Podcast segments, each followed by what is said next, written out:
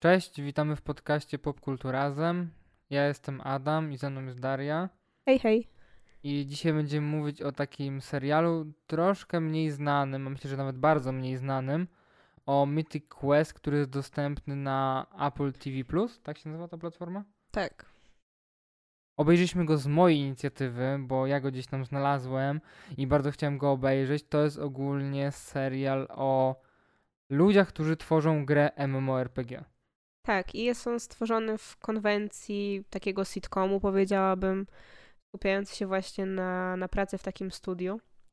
I stwierdziliśmy w sumie, że skoro to jest raczej dość mało znany serial i w sumie tworzymy ten materiał głównie po to, żeby was zachęcić do tego, żebyście może go obejrzeli, to uznaliśmy, że najpierw porozmawiamy sobie o nim tak bardziej ogólnie y, i bez spoilerów, żeby was przypadkiem nie zniechęcić od razu jakimś okropnym spoilerem w twarz. E, dlatego właśnie najpierw będzie część bezspoilerowa, a później już przejdziemy do jakichś pomniejszych szczegółów, ale damy raczej o tym znać. Tak, jestem w sumie w szoku trochę, że. Znaczy, myślę, mi się wydaje, że głównie z tego powodu, że Apple TV Plus jest mało znane w Polsce, też dużo osób po prostu nie zna tego serialu. A uważam, że warto, bo jest naprawdę zabawny. Tym bardziej, jeżeli ktoś się interesuje gamingiem, to myślę, że też może mu się spodobać, bo jest bardzo dużo odniesień do takich growych rzeczy i nawet nie tyle co o samej produkcji gry, co rzeczy, które się dzieją wokół produkcji gry, bo na przykład mamy streamerów, którzy są bardzo mocno zaangażowani w grę, mamy te wszystkie jakieś tam konwenty, na które oni jeżdżą i to jest bardzo fajne. Mm, tak, i dodatkowym takim plusem wydaje mi się jest właśnie to, że tak jak mówiłam wcześniej, ten serial jest stworzony w konwencji sitcomu, co sprawia, że on jest tak naprawdę bardzo krótki. Jakby się chciało, można byłoby go obejrzeć tak naprawdę w 1-2 dni, bo on się składa z 10 odcinków, włącznie z takim dodatkowym odcinkiem, który powstał po jakimś czasie, e, takim dodatkowym. E, I każdy z nich ma około 20 minut, więc to jest naprawdę taka lekka i szybka rozrywka. Akurat można sobie obejrzeć do obiadu, tak jak my w sumie oglądaliśmy. Więc to jest naprawdę przyjemna forma. Tak, warto też wspomnieć, że serial jest współtworzony, czy tam jednym z producentów jest Ubisoft. I mi się wydaje, że to mocno widać, bo ja nawet zwracałem uwagę, że tam w pewnym momencie gdzieś tam się pojawia w tej ich grze takie easter egg, że jest jakiś skok wiary, że gdzieś tam oni w biurach mają te takie ukryte ostrze asasynów. Mi się wydaje, że ten Dyrektor kreatywny miał nawet figurkę z asasyna, ale nie potrafię jej się przypatrzeć. I chyba za każdym razem, gdy była na ekranie, mówię, czy to jest figurka z asasyna? Ale nie jestem pewien. Ale wydaje mi się, że przez to, ile tam jest takich odniesień do tych Ubisoftowych rzeczy, to to mogła być rzeczywiście ta figurka asasyna. Ale ogólnie, o czym, y, bo serial się zaczyna tym, że oni chyba wypuszczają nowy dodatek, czy jakieś tam nowe rozszerzenie do swojej gry. I oni tam właśnie ogólnie skupia się na tym, jakie rzeczy tam dodawać i ogólnie jak rozwijać dalej grę. I uważam, bo mogli zrobić różne gry, bo mogli pójść w studio, które robi grę indie, które zaczyna od zera. Mogli zrobić, nie wiem, studio, które właśnie dopiero raczkuje, chociaż to jest w jednym odcinku. Ale postawili na studio, które jest dość znane już, bo to nie jest tak, że to jest jakieś no-name'owe studio, to jest studio, które jest tam poważane w świecie gamingu w, w, tym serialu, bo oni tworzą grę, która naprawdę nie istnieje, bo to jest Mythic Quest wymyślona na potrzeby serialu. I uważam, że dobrze, że się skupili na grze MMORPG, bo to w sumie jest podobnie jak serial, że jakby ta gra może się nigdy nie kończyć, że można ją rozwijać w kółko, i w kółko, i w kółko. Więc to było, uważam, bardzo dobrym posunięciem. Mhm, tak, i moim zdaniem też w sumie fajnie, że właśnie jesteśmy wrzuceni już tak w środek od razu, że nie dostajemy właśnie tych początków, że ojejku, dopiero zakładamy to studio, bla, bla, bla. Owszem, jest tam jakaś właśnie namiastka później, ale no to już raczej w części spoilerowej będziemy o tym rozmawiać. Tak, bo to jest odcinek, który jest takim one-shotem, który jest odklejony totalnie od całej fabuły serialu. No potem się trochę łączy, ale no generalnie wygląda jak zupełnie odklejony od y, całej fabuły. Ale właśnie wydaje mi się, że to takie wrzucenie w środek, kiedy to jest studio, które jest już rozwinięte, gdzie ci bohaterowie tak naprawdę już mają wyrobione jakieś swoje relacje i tak dalej, jest w sumie fajną perspektywą, bo mamy tak naprawdę tylko jedną bohaterkę, która jest, yy, która dołącza do zespołu na początku, ale wbrew pozorom to nie jest ta osoba, jakby przez którą my poznajemy ten świat, bo często tak jest, że właśnie jak ktoś jest nowy, to to jest osoba, która nas prowadzi przez serial. Nie, ona jest w sumie gdzieś tam troszkę na drugim planie. Tak, i ja odniosłem mocno wrażenie, jakby ciężko nie odnieść takiego wrażenia, że Mythic Quest jest dość mocno wzorowany na WoWie, który jest dość, dość znanym MMORPG w naszym świecie, ale podobało mi się też to, że to nie jest całkowicie wymyślony świat, bo pojawiają się tam prawdziwe gry, prawdziwe jakieś tam strony internetowe, które piszą o różnych rzeczach i pojawia się Kotaku. I powiemy to później w kontekście spoilerowym, ale uważam, że bardzo trafnie się pojawiło, bo to jest akurat stronka, która uznałbym, że rzeczywiście odkryłaby coś takiego w grze. Moglibyśmy też powiedzieć tak ogólnie o postaciach, bo mamy tutaj naprawdę sporo postaci, no i biorąc pod uwagę, że to jest właśnie komedia, no to wiadomo, że te postaci są barwne i są charakterystyczne. Więc mamy przede wszystkim e, tego głównego naszego e, dyrektora kreatywnego bodajże, tak? Nie wiem, o kim mówisz. O Ianie. O, tak, to, to jest, tak, tak mi się wydaje, że to jest art director, no. E, tak, że właśnie mamy jego, mamy... I ja bym chciał coś wtrącić do niego. Tak. Bo ja odniosłem dość mocne wrażenie, że Ian jest inspirowany Jasonem Vanderbergiem. To jest gościu, który pracuje w Ubisoftie i jest odpowiedzialny za For Honor. I ja tak właśnie obserwowałem go w tym serialu, jak on ma te wszystkie pierścienie, jak on się zachowuje, jak on te ręce tak trzyma często. Ja miałem, ja gdzieś gościa widziałem, ja czuję, że on jest inspirowany prawdziwą postacią i nie jest to nigdzie potwierdzone, nigdzie tego nie wyczytałem, ale wydaje mi się, że on jest inspirowany tą osobą. Nie wiem, kto to jest, ale możliwe. W sensie wizualnie widziałam i faktycznie wydaje się być podobny. Więc tak, więc mamy y, tę postać, ona i y, ten właśnie Ian i Poppy, czyli dziewczyna, która y, zarządza jakby całym zespołem programistów, jest taką główną programistką. To są raczej takie dwie wiodące postaci i one są najważniejsze w tym serialu. Tak naprawdę przechodzimy sobie powoli przez wszystkie działy, które się tam znajdują. W niektórych niestety jesteśmy dość krótko. Myślę, mam nadzieję, że w drugim sezonie będzie trochę więcej ich. A w którym już było mało? Na przykład w HR-ze mamy, albo właśnie u tej dziewczyny, która zajmuje się kontaktem z graczami. To jest też moim zdaniem bardzo ciekawy wątek i taka dość śmieszna postać, moim zdaniem. I o niej chciałabym się trochę więcej dowiedzieć. Ale mamy też y, testerki, mamy gości od finansów, mamy tego jednego jeszcze gościa, który w ogóle zarządza wszystkim i kontaktuje się tam y, z tą korporacją gdzieś tam w Montrealu i on jakby wszystkim, wszystko tam ma trzymać w ryzach. Więc naprawdę tutaj można poznać tą branżę od naprawdę wielu różnych stron. I właśnie mam nadzieję, że drugi sezon, który już wiemy, że powstanie, już niedługo nawet wyjdzie, za chyba dwa miesiące, że mam nadzieję, że on się skupi bardziej na tych rejonach, które były trochę zaniedbane w tym. Bo tak naprawdę mieliśmy głównie właśnie tą główną dwójkę plus testerki. No i tego gościa, który się zajmuje tak naprawdę tylko tym storytellingiem i nie zajmuje się w ogóle grą tak samą w sobie. Wiesz co, mi się wydaje, że ciężko mi uwierzyć, że oni będą się zajmować bardziej tymi dziełami, które nie były eksplorowane, dlatego że też mam wrażenie, że ten serial nie jest też trochę o tym. Mam wrażenie, że jest bardziej o tych ludziach niż o samym tworzeniu gry. No bo tak naprawdę samo to tworzenie gry jest pretekstem. Mam odnoszę wrażenie, że jakby ten serial dział się w innej scenerii, to nie straciłby jakoś dużo. Bo rzeczywiście to jest bardziej o tych postaciach.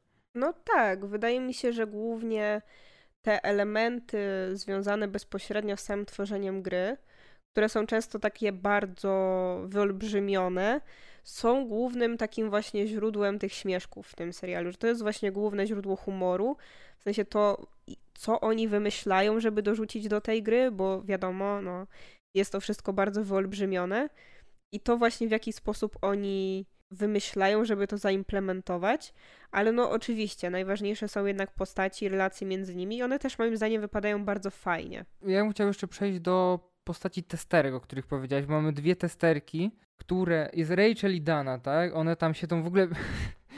to było bardzo zabawne, jak przedstawione są tutaj testerki, a jak są przedstawieni programiści, bo to jest bardzo skrajne są te miejsca, w których one pracują, bo Ja nie wyobrażam sobie, żeby testerki miały taki, wiesz, super odjechany pokój, w którym mają różne LEDy, nie wiadomo co, mają, wiesz, wygodne kanapy i sobie testują, a z drugiej strony mam tych programistów, którzy siedzą w jakimś tam zamkniętym pomieszczeniu. 20 osób tak, w jednym 20 pokoju. osób na 10 metrów kwadratowych i programują, więc jakby to jest mocno przesadzone. To mnie rozbawiło bardzo. No tak, to prawda. Tak, i jeszcze jedna z tych testerek, Rachel, ta aktorka, która gra Rachel, Mhm. mi nazwisko?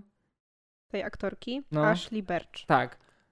Ona jest związana z branżą gier i to jest jakby dość znana osoba, powiedzmy, jest dość znana aktorka głosowa, bo ona podkładała głosy e, w Horizon Zero Dawn, podkładała głos w Life is Strange, w Borderlandsach, więc powiedzmy, że jest to jedna z tych osób, która jest właśnie w branży gier i fajnie, że zaangażowali taką osobę.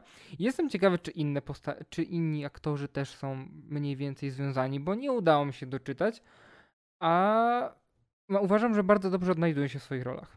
Wiesz co, przeglądałam sobie film weby, e, na przykład tej aktorki, która grała Poppy, czy tego gościa, który grał Iana, albo na przykład tą dziewczynę, która grała Dane i nie znalazłam tam niczego takiego. Tylko właśnie ta jedna aktorka, która gra Rachel, ma właśnie taki jakiś Mhm. background, gdzie faktycznie podkładała głosy i to tak no, prominentnie się tym zajmowała, bo właściwie ona zajmuje się głównie tym, a ta rola tutaj to jest chyba w ogóle jej debiut, jeśli chodzi o aktorstwo Wiesz takie serialowo-filmowe. Wiesz co, mi się wydaje, że ona coś robi jeszcze na YouTubie. Gdzieś, gdzieś tam coś mi mignęła, że ona to...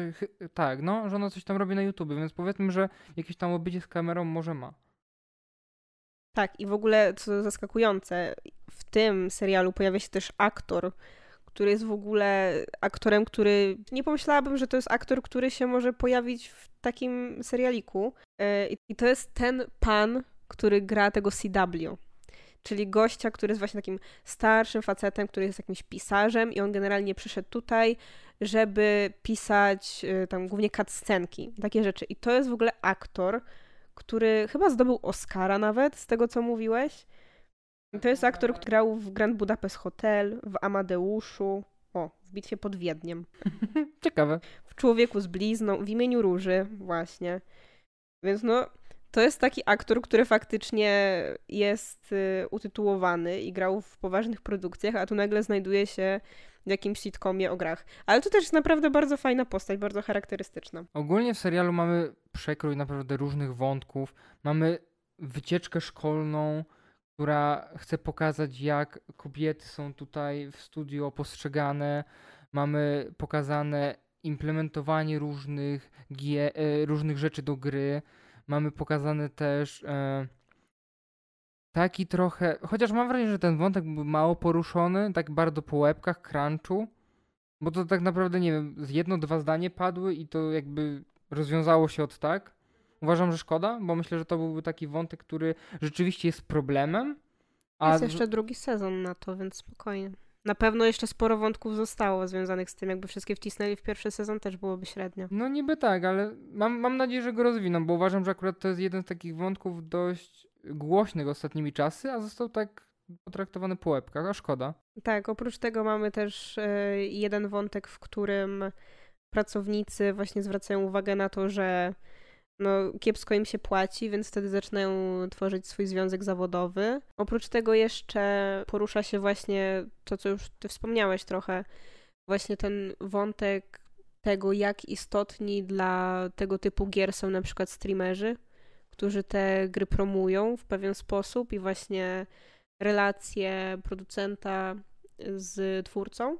Tak, w to jest absurdalne, jak jest ten puti, puti, puti, puti, szu i on ocenia gry, nie wystawia gwiazdek, nie wystawia ocen, y, tylko ocenia gry, jak to było, odbytami i ile odbytów gra ma, to będzie lepsza, tak? Tak, chociaż generalnie ja już wspominałam ci o tym w trakcie oglądania, że dla mnie te streamy to jest najbardziej nierealistyczna rzecz. W sensie sposób realizacji tych streamów. Ja nie oglądam za bardzo streamów z gier, bo mnie to nie interesuje, ale nie wydaje mi się, żeby, nie wiem, standardem było to, że każdy streamer musi mieć dwie różne kamerki i cały czas się przełącza i ma jakieś swoje super intro i nagle w trakcie gadania wyskakują na ekranie jakieś rzeczy. Znaczy, to I to wygląda bardziej jak film, który jest już zmontowany niż jak faktyczny stream. Nie wiem, czy czy faktycznie ktoś tak robi, czy komuś się chce takie napracowanko robić, czy po prostu siedzi i gra i przy okazji wyświetla grę i to wszystko. Wydaje mi się, że to jest mocno przesadzone, ale na przykład OBS ma takie opcje, że normalnie możesz jakimiś y, dowolnymi przyciskami pokazywać rzeczy na ekranie, możesz się przełączać między kamerami, między scenami, między grami, jakby jest dużo opcji. Mi się wydaje, że po prostu to jest troszkę bardziej, wiesz, podbite, ale da się tak zrobić. Na, na przykład jeszcze jak masz e, donaty, to też przecież wyskakują na ekranie różne rzeczy, nie? No tak, ale to akurat przy, przy okazji donate'ów, a nie w momencie, kiedy mówię, że no, a teraz idę pić wodę i wyświetlać się butelka wody albo wodospad, no nie? Nie wiem, czy ktokolwiek takie coś robi. Zresztą ja też mam jeszcze jedno pytanie a propos streamowania. Zazwyczaj nie jest tak, że jak ktoś streamuje, to powiększa się obraz, a siebie się robi mniejszego? Można też tak, ale jeżeli... No na... tak, ale zazwyczaj jak się robi? A czy to zależy czego robisz stream, bo możesz na przykład... No na przykład jak robisz stream z gry. No to tak, ale możesz też robić tak, że y, przełączasz się na przykład na dużą kamerkę i też możesz być cały na kamerze, to nie ma żadnego problemu. No ja wiem, że można, ale ja pytam jaki jest standard. Nie wiem, jak jest to, zależy co robisz. Są streamy, na przykład, nie wiem, że ludzie sobie y, szyją i Ale jaki tu masz stream z gier? Ale to on... pytam cię o streamy z gier. No tak, ale on na przykład komentuje jakąś sytuację w game devie, więc możliwe, że akurat ten fragment no, jest taki. on tam tak nie? dużo komentował w game devie, że aż wcale, więc już bez przesady. Po prostu mnie strasznie uderzało to, że oni zawsze na streamach byli oni tacy ogromni, a gierka taka tycia. Więc po prostu dla mnie to wyglądało dziwnie. Tam była w ogóle gra, bo ja miałem wrażenie... Czasem się chyba pojawiała. A, bo ja miałem wrażenie, że w tych fragmentach, gdzie oni tam mówili i on wystawiał te oceny, to tam on, on był tylko no, i, ale i nie czat, tylko nie? on był. Potem był ktoś, kto więcej grał, ale no to o tym już może powiemy w części spoilerowej bardziej. Czyli generalnie, gdybyś miał komuś polecić ten serial, to komu byś go polecił i dlaczego? Jako osoba, która bardziej się interesuje grami niż ja. No, na pewno poleciłbym osobom, które grają w gry i interesują się gamingiem, bo jest tam dużo trafnych e, spostrzeżeń na temat właśnie całej produkcji gier i community związanego z grami, o tym też chciałbym powiedzieć, ale jest przedstawione po prostu perfekcyjnie to, jak gracze potrafią być toksyczni. I to mi też się bardzo podobało, że oni nie, nie bali się tego, żeby to pokazać aż w tak dosadny sposób. I to się działo przy okazji The Last of Us na przykład. Ale to jest akurat w sumie spoko w tym serialu, że oni właśnie nie obawiają się krytykowania zarówno graczy, jak i samych studiów. Bo właśnie później już przejdziemy do tego, ale tam przy okazji tych wątków, o których wspominaliśmy wcześniej, pokazuje się różne patologie, które po prostu toczą to środowisko. I moim zdaniem bardzo fajnie, że takie coś się dzieje. Aczkolwiek, no, mam jednak takie, nie wiem, zastanawiam się po prostu, czy przez to, że jedno studio growe ma związek z tym serialem, to czy to nie jest na takiej zasadzie, że patrzcie, pokażemy, jakim jesteśmy luzakami i wiesz, nic nas nie rusza, bo robimy i pokazujemy, że tak naprawdę to nasza branża nie jest taka super. Tym bardziej, że w Ubisoftie ostatnio wychodziły takie chore akcje. No, więc tak się właśnie zastanawiam, czy to nie jest takie troszeczkę wygładzanie wizerunku ze strony Ubisoftu. Może trochę. No dobrze. Czyli generalnie y, to jest chyba ten moment, w którym osoby, które chciały sobie posłuchać tak ogólnie i nie chcą już dostać żadnym spoilerem, y, będą się już żegnać. My też się żegnamy, papa. Y, I przejdziemy sobie do części takiej bardziej spoilerowej, gdzie porozmawiamy sobie o, nie wiem, może o naszych ulubionych postaciach, o konkretnych y, wątkach, które nam się podobały. Więc może na początku przejdźmy w sumie do postaci. Jakbyś miał wskazać taką jedną ulubioną postać dla ciebie, to która by to była? Po odcinku kwarantannowym Ayen. Na 100%. Ewentualnie Poppy, ale to są właśnie te postacie, które są głównymi bohaterami. I one są mają, to też jest fajne, że oni mają takie swoje twarde charaktery i właśnie te starcia między nimi są takie najfajniejsze. Tak, bo właśnie pomimo tego, że wydaje się, że to ten Ian jest taki, wie, że on tutaj jest szefem, a Poppy jest tylko pędzlem w jego dłoni, jak on to mówi, to oni naprawdę mają bardzo podobne charaktery. Oni oba, oboje mają tak ogromne ego, że po prostu właśnie starcia między nimi to jest poezja czasem. Chociaż to, że oni mają takie charaktery, też sprawia, że oni często są irytujący. I moim zdaniem bardziej pod tym względem jest irytująca troszkę Poppy. Dlatego, że ja, ja rozumiem, że ona ma ogromne ambicje, ale w sumie właśnie ona chyba nie zauważa cały czas, że ona też ma takie ogromne ego. I no bo ludzie z ogromnym ego nie zauważają, że mają ogromne ego i to jest właśnie najśmieszniejsze w tym. Ale wydaje mi się, że w przypadku Jana to nie jest aż takie. A ona właśnie... Ym... Naprawdę po odcinku kwarantannowym... O Jezu, no. ale czy on... Ale on... O Jezu, ale tam każdy wie, że on ma ogromne ego, a wydaje mi się, że w przypadku Popi właśnie nikt tego nie widzi. Że tylko widz to widzi, a oni za bardzo nie. Więc to jest takie... Znaczy, ja lubię jej postać. Ona jest bardzo sympatyczna. Zwłaszcza w odcinku kwarantannowym ma bardzo fajny wątek. Taki bardzo życiowy ale nie wiem. Nie, nie wiem, czy powiedziałabym, że to jest moja ulubiona postać. W sumie teraz, jak tak sobie myślę, to bardzo trudno byłoby mi wskazać ulubioną postać. Ja wiem, że łatwo było nam wskazać naszą najbardziej znienawidzoną postać. No, u mnie tak. No, że Joe, tak? Tak. No. O Jezu, to jest straszne, bo ona jest asystentką niby Davida, ale jednak ona sama uważa, że jest asystentką Ayana i to tak... No bo generalnie o to chodzi, że ona jest bardzo konserwatywna. Dlatego ona właśnie twierdzi, że ją przyciąga taka męska siła i dominacja. Dlatego przez to, że Ian jest właśnie takim męskim mężczyzną i tam wiesz, klata jak u pirata i w ogóle broda, to wiesz, to ona lgnie do niego, ale no w momencie, kiedy David pokazuje pazury, no to ona już też od razu do niego leci. Ale to jest naprawdę taka postać, w sensie Joe, to jest taka postać, która mnie momentami przerażała. Ona miała takie jakieś swoje odpały totalne, że ja, ja nie chciałabym z tą dziewczyną pracować. Ja bym ją zwolniła już jakoś w połowie sezonu, bo naprawdę ona momentami była przerażająca. Ale no była też taką karykaturą trochę takiej właśnie typowo konserwatywnej osoby, kobiety, no nie? Więc spoko, ale no mówię, bałam się tej postaci. Jakby nie było, to byłoby też spoko. Dobra, to dalej jest ten CW. Boże, jak ja uwielbiałem tą jego historię. Teraz w końcu mogę do niej przejść, dziękuję. E, do historii, gdzie brat przedstawia tego robota, który ma pisać historię. I on się załamuje, że jak to?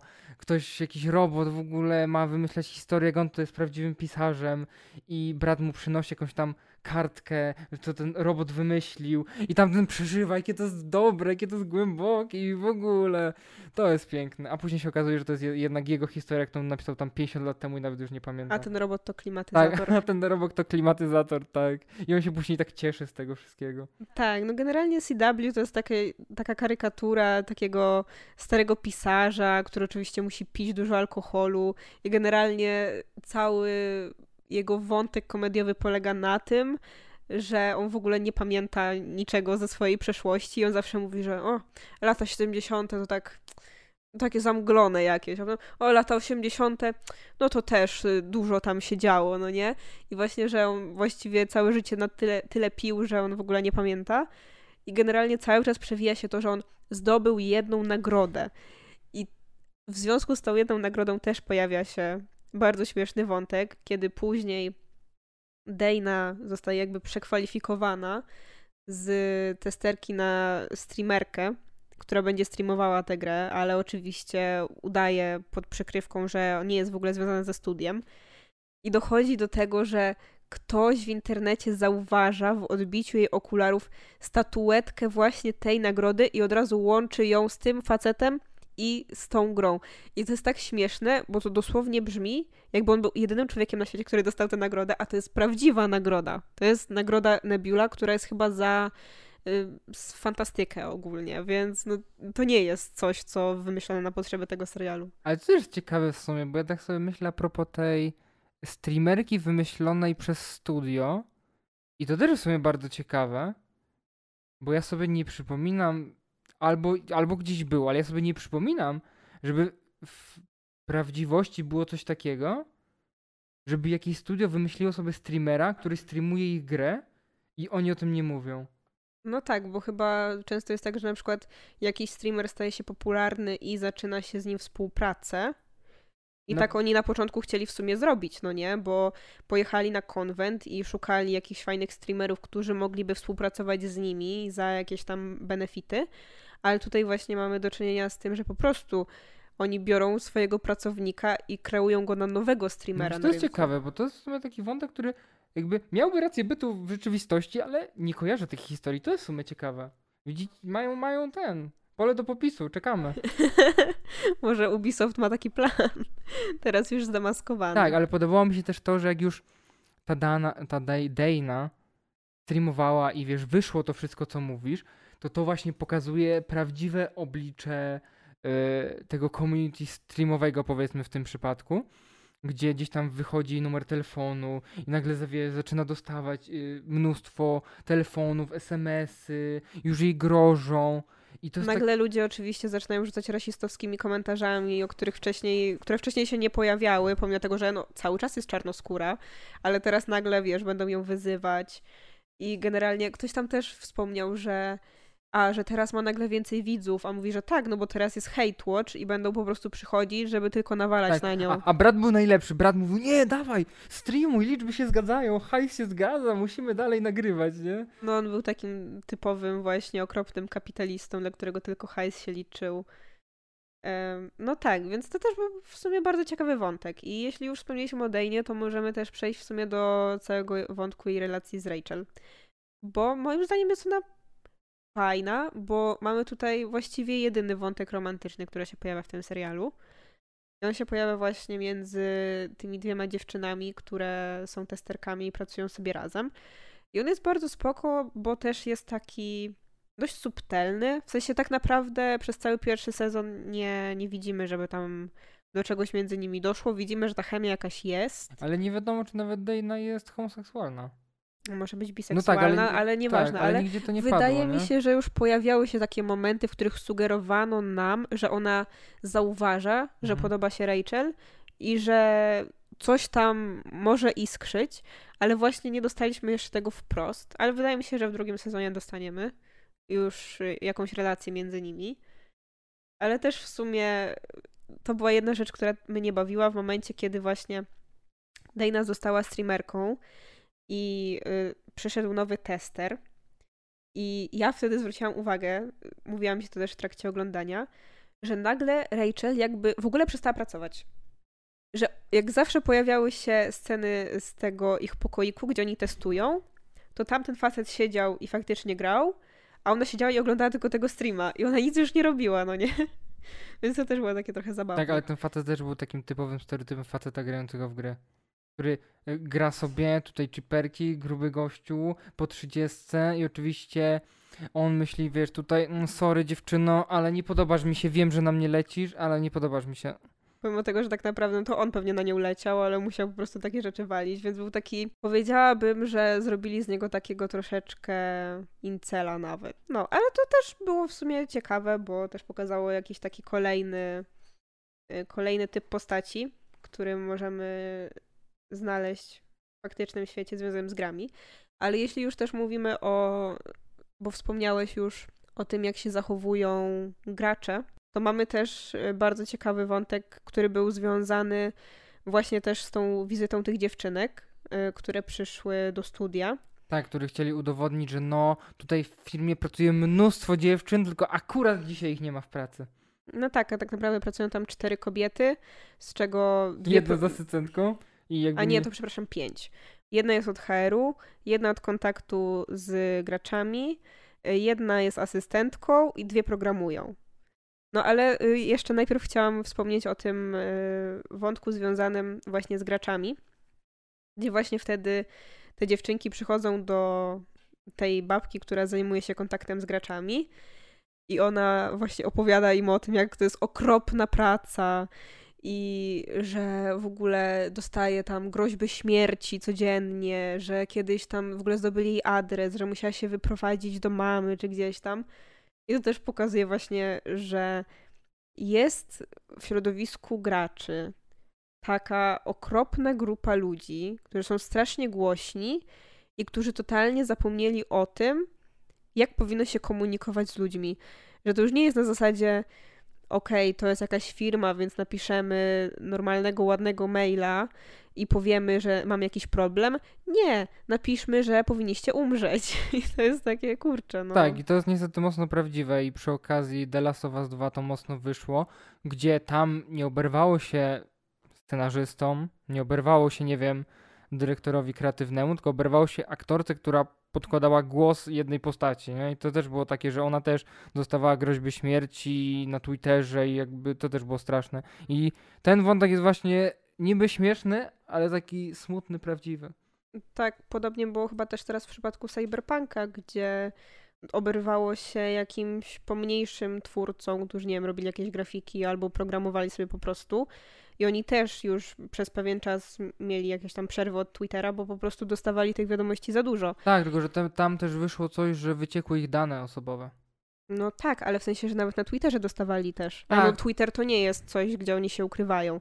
Więc no generalnie, ale nawet jeśli, kurczę, nawet jeśli zwracasz się już bezpośrednio do twórców, bo w przypadku niej, no to jakby zwracasz się bezpośrednio do twórców, a nie do aktora czy do kogoś, no to jednak kultura wypowiedzi nadal obowiązuje i nie wiem, co ktoś może chcieć osiągnąć, pisząc komuś po prostu, nie grożąc mu śmiercią. No, jest to bez sensu. Więc troszkę się tutaj nam właśnie y, jakaś etyka konwersacji, komunikacji zatraca. I właśnie y, też przy okazji tej jednej wizyty, to był moim zdaniem jeden z takich fajniejszych odcinków, bo on dużo takich właśnie rzeczy obnażał. Tak samo, kiedy oni właśnie poszli do tej sali, gdzie pracują programiści, i tam jest ta jedna dziewczyna, ta Michelle, z którą się spotkali, i ona też właśnie powiedziała, że no tak, ja tu jestem, ale jestem tu tylko jedna i tak naprawdę to jeśli chcecie programować, to musicie się przygotować na to, że będziecie musiały walczyć z wszystkimi innymi dziewczynami, bo generalnie zatrudnią was, nie wiem, jedną albo dwie, żeby, tak, żeby nie było, pokazać, że nie mają. zatrudniamy kobiety, nie? Tak, tak no. a reszta nie będzie miała szansy. Więc to też jest takie kurczę, jak się o tym pomyśli, no to faktycznie tak jest, że mnóstwo takich firm, czy to związanych konkretnie z branżą gier, czy ogólnie takich informatycznych, programistycznych, nie wiem jak to się mówi, często właśnie zatrudniają kobiety tak na pokaz, no nie? Żeby nie było, że nie ma i że nie jesteśmy inkluzywni, ale tak naprawdę to nie są jeszcze równe szanse. I nadal ci faceci jednak są faworyzowani. Więc no to takie trochę smutne. Ale właśnie ten odcinek sporo takich, takich patologii obnażył. Podobał mi się też gościu od finansów, brat, który jak się okazało w jednym odcinku jest e, polskiego pochodzenia i powiedział świetny dzień. Pomimo tego, że y, ma na imię brat jest i hindusem. ma nazwisko Bakshi, bo jest hindusem, ale no najwidoczniej jest hinduso-polakiem. Więc okej. Okay. I nie wiem, który Polak powiedziałby świetny dzień no jako właśnie, pierwsze słowo. Dlaczego? Czy to miał być dzień dobry, nie wiem. Ale okej. Okay. Ciekawy, ciekawy wątek, tak, no powiedz. Ale chyba najbardziej mi się podobał ten motyw, jak on tam w pewnym momencie wpada na genialny pomysł, że stworzy nanotransakcje, żeby każdego było stać na mikrotransakcje. Jakie to było objawienie, jakby mam takie wow, to też jakby jest bardzo trafne i pokazuje tą patologię mikrotransakcji w grach. No tak, to prawda. To co? Może przejdźmy do pogadania troszeczkę o tych dwóch trochę nietypowych odcinkach. A nie, ja musiał jeszcze jedno. No dobra. Bo w tym pierwszym odcinku chyba pojawia się, że oni chcą zaimplementować łopatę. Tak. Do gry. Tak. I to jest tak mocno prawdziwe, gdzie dajesz graczom narzędzie, z którym mogą zrobić wszystko, a co robią gracze jako pierwsze? Wykopują penisa. Jakby totalnie tego nie rozumiem, ale tak jest i to jest tak mocno prawdziwe. Ale jest dużo tam właśnie takich prawdziwych rzeczy, w stylu na przykład jak wprowadzili jakąś postać, yy, która była totalnym no-name'em i sobie coś tam po prostu robiła, a oni nagle z czasem stwierdzili, słuchajcie, ta postać to będzie jakaś strasznie ważna i ona będzie miała po prostu 50 lat backstory w tył i dopowiemy po prostu tyle rzeczy, pomimo tego, że to był jakiś zwykły chłopek, który sobie stał i dawał jakieś y, skrzynki, no nie? No niby tak, ale mi się wydaje, że to trochę... Nie gram za dużo w MMORPG, ale musisz chyba dawać takie rzeczy w takich grach, żeby to żyło. No tak, ale z drugiej strony mogłeś po prostu wprowadzić jakąś nową super No postać. może, ale myślę, że może to graczy tak jara, wiesz, że no ta postać gdzieś tam była i nie tworzysz całkowicie nowej postaci, tylko wiesz, z tego świata. Może. Może. A, i mamy też jeszcze wątek ataku hakerskiego. Dlatego Masked Tak. Wtedy właśnie, kiedy ta postać, o której mówiliśmy przed chwilą, e, nagle zaczyna robić bardzo dziwne rzeczy. I właśnie zaczyna rozdawać e, te wszystkie skrzynki tak po prostu. I po prostu gra zaczyna tracić kasę. I to też jest w sumie, znaczy tam samo rozwiązanie jest totalnie absurdalne, bo żeby odkryć e, hakera, Ian stwierdza, że umówi się z nim na wielki pojedynek i robi go w jakimś w ogóle jakiejś sali konferencyjnej, gdzie jest mnóstwo ludzi i on tam gra i jeszcze w ogóle ma stworzoną postać, która wygląda jak on w tej grze i jeszcze No się oczywiście musi mieć wielkie rozbiera. muskuły, tutaj musi mieć wielkie takie gacie, że wiesz, że jego klejnoty tam ledwo co się mieszczą, nie?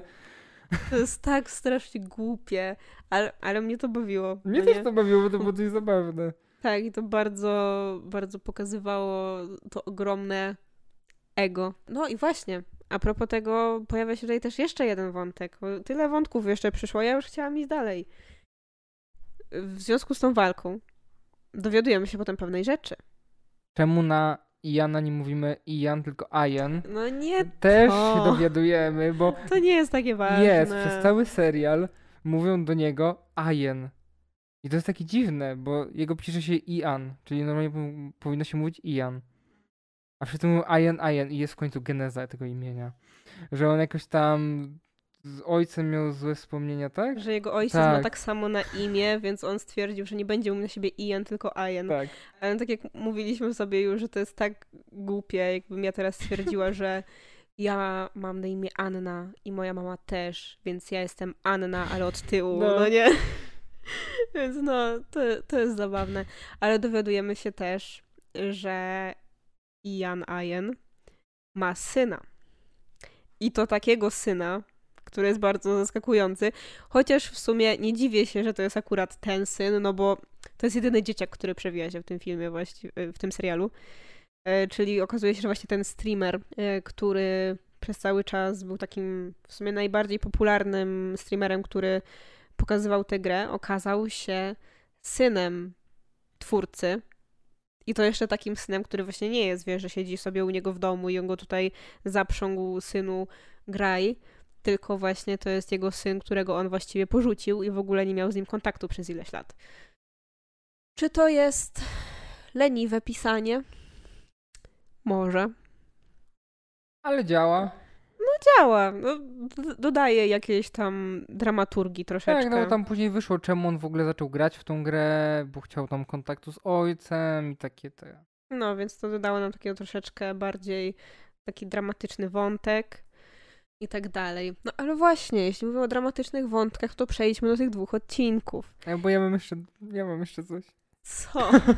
Był jeszcze taki e, wątek a propos e, tego klanu nazistów, który się pojawił. A, zapomniałam o tym. tak, To jakby, było takie głupie. tak, jakby a propos tego. Po pierwsze, a propos Kotaku, to jest jedyna strona, która odkryłaby coś takiego w grze. Naprawdę, serio, tam są tacy ludzie. I jakby ogólnie stworzenie, bo w ogóle było to całe zebranie, gdzie oni zbierali te mniejszości ze swojego studia, żeby zrobić listę osób, znaczy listę osób, które zbanujemy, tak? Czy tam listę ugrupowań, które będziemy banować. Tak, bo oni zorganizowali jakiś wielki event i bo oni ogólnie wymyślili, że słuchajcie, jeśli chcemy wyłapać wszystkich nazistów, którzy są w grze, to musimy dodać hajlowanie i coś tam jeszcze. Więc oni wtedy będą to robić, to my ich wyłapiemy. I to jest głupie, ale działa. tak. A jak coś jest głupie, ale działa, znaczy, że nie jest głupie. Tak, i ogólnie podobał mi się w ogóle motyw, bo to też jest chyba coś mocno prawdziwego. Kojarzę, że parę gier korzystało z tego rozwiązania, że jakby nie banujesz całkowicie ludzi, no bo jeżeli go zbanujesz, to tak naprawdę odcinasz siebie od zysku, a po prostu tworzysz zbanowanym ludziom serwer, na którym grają ludzie, którzy są zbanowani. I oni dalej mogą sobie grać, dalej mogą sobie grać wśród tych hakerów, jakby hakerzy grają wśród hakerów, ale wciąż mogą sobie kupować rzeczy i przynosić ci zyski. To też jest bardzo spoko. I to też było dość zabawne. Gdzie tam później wszyscy ci na tym zbanowanym serwerze hajlowali. I oczywiście wykorzystali łopatę do stworzenia swastyki, nie? do Tak. czego innego. Tak, no ale to też właśnie. E, A, to obok tego właśnie y, motywu, gdzie przy ataku hakerskim. Nie, nie było przy ataku. Nie, to było też z Dejną, kiedy właśnie okazało się, że ona jest związana ze studiem, to ludzie zaczęli ją cały czas zabijać w tej grze. I to też było takie, sam mówiłeś o tym, że to też y, zdarzało się już. Tak, to była faktycznie. a nawet ostatnia sytuacja z Ninją i Fortnite'em. Tam też była taka sytuacja, że on tak naprawdę nie mógł już później grać, bo wszyscy znali jego nick, więc jak zobaczyli go na serwerze, to wszyscy lecieli go zabić. I on w pewnym momencie też mówił, że jak on ma grać w tą grę, skoro jakby nie ma żadnego fanu, bo wszyscy go atakują, co nie ma sensu. No tak, więc no, mamy tutaj naprawdę dużo, dużo takich wątków z prawdziwego życia i moim zdaniem to jest bardzo fajne, że właśnie implementuje się takie faktyczne sytuacje, faktyczne zdarzenia do, do takiego serialu i się troszeczkę obśmiewa, ale też wytyka się je palcem. Tak, i jeszcze nie przechodzimy do tych dwóch odcinków, bo jeszcze mam jedną rzecz. A już chciałam to powiedzieć. Wiem, dlatego zaczekałem, dlatego to powiedziałem. I jeszcze rzecz, a propos, stworzenie Blood Ocean. Tak. Tak, bo to, to jest takie mocno prawdziwe, to później się pojawia w odcinku kwarantannowym, że nie mówię, że głupim pomysłem było stworzenie pandemii w grze przed pandemią prawdziwą. Ale ciekawostka, co mi przypomniało o WoWie. W WoWie, gdzieś chyba w 2004 roku, albo 5, coś takiego, jeszcze jak internet raczkował, bo, bo bardzo mało w ogóle materiałów jest z tej sytuacji. W WoWie stworzyli coś takiego, że był wirus, który wchodził na gracza, który go powoli zabijał. No i ogólnie to miało być tak, że to miało być tylko w tej jednej lokacji, w której był ten boss, ale nie przewidzieli tego, że jeżeli wirus zarazi twojego peta, którego masz, to, bo ogólnie było tak, że jak wychodzisz z tej lokacji, ten wirus z ciebie znika, ale okazało się, że z twojego peta nie znika. I później jak ci wszyscy ludzie wyszli z tej lokacji, i zaczęli roznosić tego wirusa po całym serwerze i normalnie masz screen jakieś takie archiwalne, gdzie masz miasto i w ogóle, wiesz, trzy czwarte ludzi leży na ziemi martwych, bo nie byli w stanie, wiesz, w ogóle wstać, bo cały czas umierali. No, ciekawe. no była taka sytuacja właśnie. I to mi właśnie przypomniało, że ta gra mocno przypomina WoWa w wielu aspektach i w tym też. Tak, ale cały ten motyw z tym Blood Ocean pokazał, jak okropnie dziwna jest grafika w tej grze. Strasznie to wyglądało. W sensie ta krew, to wygląda tak strasznie cringe'owo ta gra. W sensie ma taką bardzo taką staroświecką grafikę bym No powiedziała. bo gry. MMORPG mają trochę taką, bo po co im lepsza tak naprawdę? Widziałeś kiedyś Metina albo WoWa? One takie Kiedyś są. widziałam, ale dawno. No. Ale właśnie no, ta, ta krew nawet wyglądała jak jakieś, nie wiem, le- lecące kamyczki. Nie wiem, tak dziwnie. No dobrze, ale czy możemy już Tak, już przejść do możemy tych dwóch przejść. odcinków? Tak. No to generalnie, oglądając ten serial, bardzo się zdziwiliśmy. Dlatego, że to był chyba odcinek piąty. Tak, to była połowa, piąty odcinek, no. Tak. Włączamy sobie nagle odcinek piąty i myślimy, kurde, czy my oglądamy zły serial? Bo to nie wygląda totalnie jak ten serial. Dlatego, że nagle w środku sezonu dostajemy odcinek, w którym nie ma w ogóle postaci, które znamy z serialu. Mamy zupełnie nowych bohaterów i akcja dzieje się w ogóle kilkadziesiąt lat wcześniej.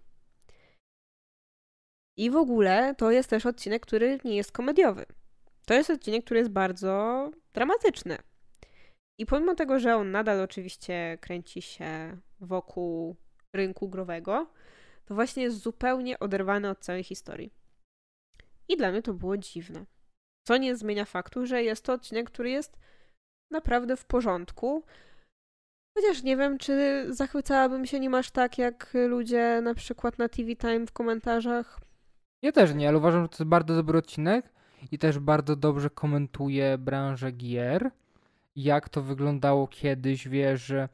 Znaczy, jak to wyglądało kiedyś, ogólnie jak to wygląda, wiesz, że tak naprawdę na początku jesteś zajarany tym, że no, to będziesz kreatywnie podchodzić do wszystkiego, że będziesz tutaj chciał robić jaką grę chcesz i nagle, wiesz, przychodzi ten wydawca i mówi nie, zmieniamy. Jakby totalnie zatraca ci się ta, wiesz, mm, kreatywność, tylko nie, nie możesz już robić to, czego chcesz, tylko robisz to, co się sprzeda.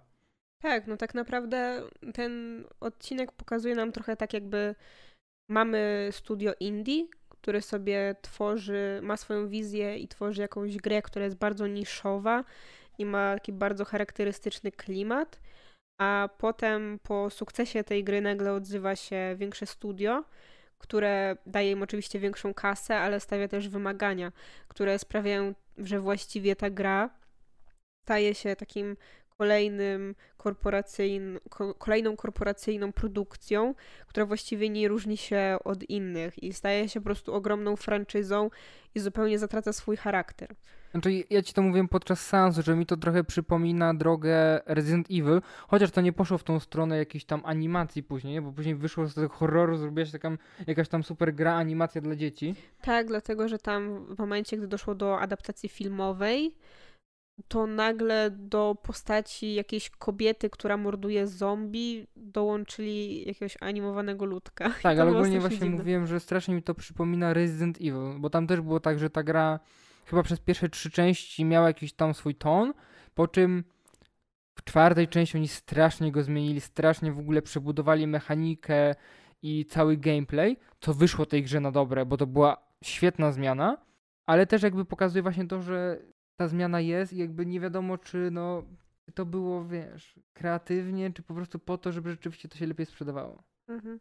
No i tak naprawdę do tego całego wątku, który właśnie opowiada o tym, jak może się zmieniać prasa studia pod wpływem korporacji, mamy doklejony wątek tej pary, która tworzy to studio i w sumie ich historia wygląda bardzo podobnie do historii samego studia i samej gry, którą oni tworzą. Bo na początku właśnie oni się poznają dzięki swojej pasji, zaczynają tworzyć razem, ale z czasem, właśnie jak już wchodzą te korporacje, to oni też się rozstają. On w ogóle wiąże się z aktorką z tego filmu, czyli też powiedzmy wymienia sobie tą swoją przyziemną, taką wiesz, mroczną swoją dziewczynę, dziwaczkę trochę, na jakąś, wiesz, y, blondynę aktoreczkę. No tak, I... bo tam też im się mocno rozjechały później wizje. wizje gry, no. Tak, i właśnie potem oczywiście dochodzimy do momentu, w którym on już też ostatecznie stwierdza, że no okej, okay, ja już też nie chcę tego robić, bo to już poszło za daleko, ale to też jest takie jakby i właśnie w momencie, kiedy powiedzmy ta franczyza i ich udział totalnie znika, to też znika jakby w ogóle jakaś chęć do życia tego gościa. I oni też znikają z tej produkcji. Tak, bo już nie będzie ich nigdy więcej, ale potem dowiadujemy się, że jednak jest to wątek, który jest w pewien sposób połączony z tym serialem. W sumie domyślałam się, że tak będzie, że właśnie studio, w którym oni tworzyli ten budynek, to jest to samo miejsce, w którym mamy to studio nowe. Tworzyli budynek? Tworzyli grę. Chodziło mi o studio, w którym oni tworzyli przecinek. Ten budynek, A, w którym okay. oni tworzyli. Okej, okej, okay, okay, dobra. Tak, więc to był naprawdę przyjemny odcinek, takie zupełne odcięcie i taki, taka chwila refleksji. No, więc ogólnie był w porządku, ale właśnie nie, uważam, że to nie zachwycałem Tak, się. uważam, że to też był bardzo dobry odcinek na osobny film, bo on też był w ogóle dłuższy ten odcinek, to około 40 minut chyba nawet. Tak mi się kojarzy. I wiesz co jest ciekawe? Wiesz co zaczytałem? Że ten odcinek reżyserował i pisał albo, albo coś ten aktor, który gra Ayena. To jest jakby on miał pieczę nad tym odcinkiem. Okej. Okay. No, to też jest ciekawe, że on jakby nie dość, że jest dobrym aktorem, to rzeczywiście ty może jakieś tam odcinki sobie reżyserować, nie? Wow. No dobrze. Tu został nam, nam tak naprawdę jeszcze jeden odcinek, czyli odcinek ostatni, dziesiąty, który wyszedł już kilka miesięcy po zakończeniu w sumie emisji tego serialu. Dlatego, że jest to ten specjalny odcinek, który powstał w trakcie pandemii, w trakcie kwarantanny i który był na, nagrywany na odległość. Czy był faktycznie nagrywany na odległość, czy tak jak film reżysera życia, nie wiemy, ale wygląda tak, jakby był nagrywany na odległość. I moim zdaniem to jest naprawdę bardzo dobry odcinek. I on bardzo fajnie znów oddaje to, jak może wyglądać praca zdalna, ale też fajnie znowu skupia się na bohaterach. Tak, uważam, że jeden z takich fajniejszych wątków z tego CW, który tam nie ogarnia tej technologii, który właśnie pokazuje to, jak on jest tam właśnie cyfrowo. Jak to się mówi? Wykluczony. O. Tak, Gdzie znaczy jakby... no, ma dostęp do internetu, do elektroniki, ale jest właśnie, no, jest starszym człowiekiem i on jeszcze nie ogarnia za bardzo, więc on po prostu robi 50 różnych rzeczy i w pewnym momencie włącza ten, yy, jak się nazywa, filtr z pandą i to tak totalnie mi przypomina tą sytuację, która ostatnio wyszła na Twitterze z tym gościem, który w trakcie rozprawy sądowej miał włączony filtr kota. Tak, tak, no. Nie mógł go wyłączyć. Ja mówię, ja, ja, ja ewidentnie myślę, że to była zgrywa z tego. Ale przecież to wyszło ostatnio. Tak? A to no, Nie, to jest sytuacja, która wyszła miesiąc temu. Ale i tak jest to zabawne, że mogłoby, że jakby zrobili to i to się naprawdę stało, nie? To jest takie, o co chodzi? Tak samo jak zrobili pandemię w grze niedługo Mm. wcześniej. No, więc tak, to mam nowych Simpsonów, którzy przewidują przyszłość.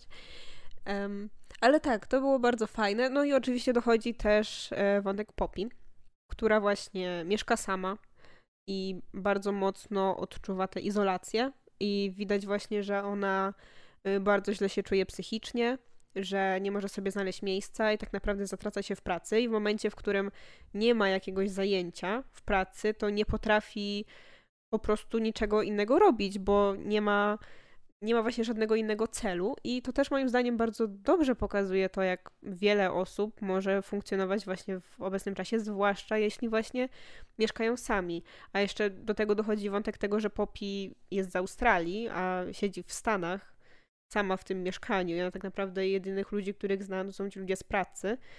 Więc, więc to bardzo dobrze pokazuje właśnie, jak, jak wiele osób się czuło psychicznie. I jeszcze dochodzi wątek Iana, który wysyła wszystkim motywacyjne filmiki, gdzie oczywiście musi pokazać, jaki on jest bogaty, gdzie on spędza wakacje, czy wakacje, pandemię, tak?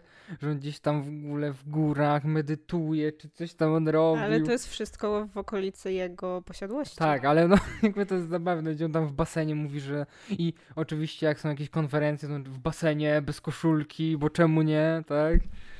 Tak, ale on tutaj też pokazuje ludzką twarz. Tak, ja bo... w ogóle to wzruszyłem się nawet, Łe- łezkę Tak, uroniłem. ja też, bo to było naprawdę kochane, bo jeszcze dodatkowo dochodzi em, motyw tego, że on bardzo się boi wychodzić. Tak, i było pokazane, jak on idzie ulicą i Ej ty, przejdź na drugą stronę ulicy, bo ja chcę iść tą drogą, nie? Coś takiego tak, było. że on właśnie jest taki bardzo spanikowany i bardzo boi się wychodzić z domu. Znaczy, wiadomo, przez to, że ma wielką posiadłość, basen i wszystko, no to ma fajnie, ale mimo wszystko jakby właśnie te wyjścia go stresują i on pomimo tego postanawia właśnie wyjść z tego domu i idzie do Popi, tylko po to, żeby ją przytulić i żeby ją pocieszyć. I to jest strasznie, strasznie fajne, to było bardzo urocze i to też właśnie pokazało trochę takiej ludzkiej twarzy te, tego bohatera. Chociaż już zobaczyliśmy trochę tej ludzkiej twarzy w momencie, kiedy spotkał się z synem, kiedy faktycznie można było zauważyć, że on ma jakieś tam uczucia pod tą skorupą tego takiego chłopa, który jest tam, wiesz, on jakieś MLM-y tam zakładał w ogóle najlepiej i był mówcą motywacyjnym. Ale właśnie widać, że to jest człowiek, który ma faktyczne uczucia i potrafi współczuć innym. I też mam nadzieję, że będzie się trochę rozwijać ten wątek. Ja widziałem zwiastun drugiego sezonu i... Znaczy, było pokazane tam coś, co nie wiem, czy będzie w tą stronę, ale okej. Może jakieś tam wątki pojedyncze będą. No właśnie, znaczy wiadomo, że nie chciałabym nagle, żeby teraz zrobili z niego full dramatyczną postać, która, wiesz, teraz jest już nagle melancholikiem i totalnie zatraca jakby ten swój pierwotny charakter i to swoje ogromne ego, ale wydaje mi się, że fajnie byłoby raz na jakiś czas takie coś pokazać To prawda. i mi się wydaje, że on z Poppy to mógłby tam coś... Nie. Za, za, za bardzo są silni. Wiem, że oni są strasznie tacy, żeby się ścierali, No. ale, ale myślę, że kto się czubi, ten się lubi i może tak być. Ja bym się nie zdziwiła zupełnie. Ale ogólnie podobał mi się ten motyw, ty, bo to też gdzieś jest takie prawdziwe, że oni na tych kamerkach później, już sam koniec odcinka, jak oni z tymi wszystkimi kamerkami połączyli, żeby ta piłka gdzieś tam wszystko przeleciało, żeby te chrupki mogła sobie wziąć. Jakby wiesz, że każda tak, kamerka... bo oni sobie robili takie jakby animacje między sobą, w sensie, że ja pokazuję na kamerce coś, a ty robisz wtedy coś, tak jakbyśmy siedzieli obok siebie. Tak, I to jest strasznie fajnie zrobione, bo to było takie słodkie, że oni wtedy wszyscy nagle się spotkali, wszyscy ludzie w całej firmie. Znaczy no, na pewno nie było tam wszystkich programistów na przykład. nie, ale byli ci tacy powiedzmy osoby, które miały imię w serialu. Tak, był też ten wielki programista. To był Brandon, Chyba tak, ale ten wielki programista też był tak, miał tak świetną rolę. Y, No, ale to też było bardzo fajne i ja właśnie też widziałam bardzo dużo pochwał dotyczących tego odcinka, bo ogólnie nie wiedziałam o tym, Ale okazało się, że generalnie w świecie serialowym tworzenie odcinków kwarantannowych na odległość to był jakiś trend. Nie oglądałam zbyt wielu seriali, które by się takie pojawiały. Tak naprawdę to jest pierwszy. Ja też. Ale widziałam bardzo dużo opinii, że to był jeden z takich fajniejszych. Że był bardzo fajnie zrealizowany i że właśnie był taki ludzki. No bo mam wrażenie, że to było takie prawdziwe, nie? No bo to jest jednak ta branża, która powiedzmy najmocniej ucierpiała. Znaczy, no nie, nie najmocniej ucierpiała, ale ma największą możliwość pracy zdalnie, tak naprawdę. Tak, No. jakby mają możliwość pracy zdalnej, ale no jeżeli pracujesz powiedzmy całe życie w biurze i nagle masz pracować zdalnie, to też pewnie mocno na nich wpłynęło, nie? Na tą samą branżę. O to chodziło mi bardziej. Mhm. No pod tym względem tak, chociaż wydaje mi się, że wiesz, branża growa, ogólnie IT jest na tyle elastyczna, że mogło być tak, że część ludzi już i tak wcześniej trochę mogło na przykład pracować z domu. Ale jednak no takie, jeśli tworzysz tak ogromne przedsięwzięcie, jaką jest gra i masz tak ogromny zespół, to na pewno trudno jest nim zarządzać na I odległość. po drugie też nie możesz sobie przesyłać tak plików gry. Wiesz o co chodzi? Bo jak robisz to w zamkniętym studio, gdzie te, ta, te pliki gry nie wychodzą, to jest okej, ale jak masz je przesyłać między ludźmi, to wiadomo, że gdzieś tam atak hakerski może pójść i można wykraść te dane. Myślę, że to też jest duża jakby strata dla firmy mogłaby być wtedy. No tak, to prawda. Więc właśnie wydaje mi się, że to był taki na pewno, że ten serial miał właśnie potencjał, żeby stworzyć ten odcinek bardzo realistycznie i się udało. I stworzył go właśnie w takim fajnym, słodko-gorzkim połączeniu, czyli że mamy jednocześnie wątki komediowe, takie typowe, ale właśnie nie skupiamy się tylko na śmieszkach, tylko poruszamy też takie trochę głębsze tematy i to, że ludzie mogą izolację przechodzić w bardzo różny sposób i że nie dla każdego to jest wiesz, czas na samorealizację i że dla każdego to, że nie musi wychodzić z domu, jechać metrem czy tam autobusem gdzieś tam, to jest super, tylko że dla niektórych jest to po prostu coś, co wpływa na, na stan psychiczny negatywnie i, i dobrze, że się takie coś porusza nawet w serialu komediowym. A ty widziałaś zwiastun drugiego sezonu, czy nie? Nie. Ja widziałem, jest jedna scena, gdzie oni tam sobie siedzą, bo w ostatnim odcinku Poppy zostaje jakby jego co-workerem No tak. i oni tam siedzą w tym, tym swoim pokoju i mówią, no, to wymyślamy nowy dodatek. No, ja myślałam nad tym, żeby on siedział na wodzie. O, a ja myślałem, że ma siedzieć na lądzie. Dobra, to robimy przerwę. I to jest cały, cały jakby zwiastun, czyli pewnie to jest jeden ze zwiastunów, ale bar- bardzo mi się spodobał, jakby pokazanie tego, że no, chyba będą mocne starcia na tle kreatywnym. No ale to już widzieliśmy nawet na, na samym końcu. Znaczy, no, w sumie to było chyba na początku dziesiątego odcinka, gdzie oni yy, nie chcieli, że zawsze ta druga osoba musiała być pierwsza na spotkaniu, bo ja wchodzę modnie spóźniony i ona ma na mnie czekać, Tak. a nie ja na niego. Ale no potem widzimy, że jest ludzka twarz, Mhm. że jednak ta relacja może wyglądać normalnie, mogą się dogadać, więc mam nadzieję, że właśnie to nie będzie tak, że oni cały czas będą się spinać, ale że będą mieli takie spięcia, ale pomiędzy będzie też jakaś nić porozumienia się tworzyć i tak by było fajnie. No właśnie, to jak już w sumie tak kończymy i omówiliśmy sobie wszystko, pomijając już kwestię zwiastuna, który widziałeś, to właśnie, co chciałbyś, żeby pojawiło się w drugim sezonie? Myślę, że chciałbym bardziej ten crunch zobaczyć, bo on był tak rzucony jedno, dwa zdania i tyle, a bym chciał zobaczyć, bo to jest jednak dość duża rzecz, która się dzieje w branży gier. Tak? A ty? Bo co ja, Ja? tylko? Znaczy, ja w sumie, jako osoba, która nie siedzi tak w temacie jak ty, skupiam się jednak głównie na obyczajowych wątkach, bo jakby mm, te wątki growe oczywiście są ciekawe. Nawet dla mnie, jak nie znam się za bardzo, no ale słucham o czym ty mi mówisz na przykład i o czym czytasz i tak dalej. Ale no jednak ja się skupiam bardziej na tych wątkach obyczajowych i one mnie bardziej ciekawią. Dlatego, no, tak jak mówiłam, chciałabym troszeczkę więcej tych działów, których nie mieliśmy za dużo. Czyli chciałabym troszeczkę więcej HR-u na przykład. Bo to w sumie tam też zawsze było zabawne, że oni nie wiedzieli, co ta kobieta w ogóle robi w tym. Brali go trochę, brali ją trochę za takiego psychologa firmowego. No właśnie różnie, bo raz zrobili z niej psychoterapeutkę, raz zrobili z niej kogoś, kto nagle ma tworzyć nowe miejsca pracy, więc po prostu przychodzili i nie wiedzieli, co ona tam robi. A ona głównie się raczej zajmowała po prostu relacjami między pracownikami. Mm. Y, i na przykład jak ktoś ci coś źle robi, to możesz mu to zgłosić. No, ale chciałabym trochę więcej tego. Chciałabym też troszkę więcej e, tej postaci, tej, tej babki, która właśnie zajmuje się kontaktem z graczami, bo to też jest fajne. Ale mi się wydaje, że ona miała być bardziej takim trochę comic reliefem. Ale ona teraz jest też e, w jednym pomieszczeniu z Brandonem, więc to też jest potencjał No tak. na, na kolejne, kolejne nowe wątki. On tak trochę takiej opozycji do niej z taką trochę duszą spokojną w porównaniu do niej, która była taka już przez tą, przez tą pracę zniszczona, może On, tak, tak, powiem. ona jest strasznie taka roztrzęsiona i No. zdenerwowana wiecznie, a on jest taki właśnie bardziej stonowany, więc myślę, że też jest fajna dynamika i fajnie mogłaby się jakoś ta relacja rozwinąć, nawet jeśli by się pojawiała raz na jakiś czas. No i czekam na to, jak się rozwinie dalej wątek Rachel i Dany, bo strzelam, że pójdziemy już bardziej w takie klimaty już faktycznie romantyczne, chociaż może się okazać, że na przykład y, Dana ją odrzuci i wtedy to też będzie ciekawe. Albo już ma Jak- kogoś i nie było powiedziane. Nie, ona chyba mieszka sama. Ale no, nie wiem, ale generalnie to właśnie chciałabym to zobaczyć, bo nawet jeśli ona by ją odrzuciła, dałaby jej kosza, to to byłoby ciekawe, bo one nadal musiałyby ze sobą pracować. Więc to też mógłby być y, jakiś ciekawy wątek z tego. No i czekam właśnie na rozwój tej relacji między Poppy i Janem i właśnie liczę na to, że będzie troszeczkę więcej ludzkiej twarzy i Jana, ale jednak z zachowaniem nadal tych mocnych charakterów i tych ich starć. No, to mam nadzieję, że przekonaliśmy was do tego serialu. Osoby, które dotrwały do teraz w sumie, bo to było... A osoby, które już obejrzały, to możecie w sumie dać w komentarzach znać. Czy widzieliście? Czy wam się podobało? Czy będziecie oglądać, oglądać dalej? Zapraszamy was na nasze social media. Mnie wszędzie można znaleźć w sumie pod nickiem Adaś Alex. Mnie można znaleźć na Facebooku Ocieplanie wizerunku Skandynawii o skandynawskim kinie oraz na Instagramie Daria Podłoga OWS o książkach.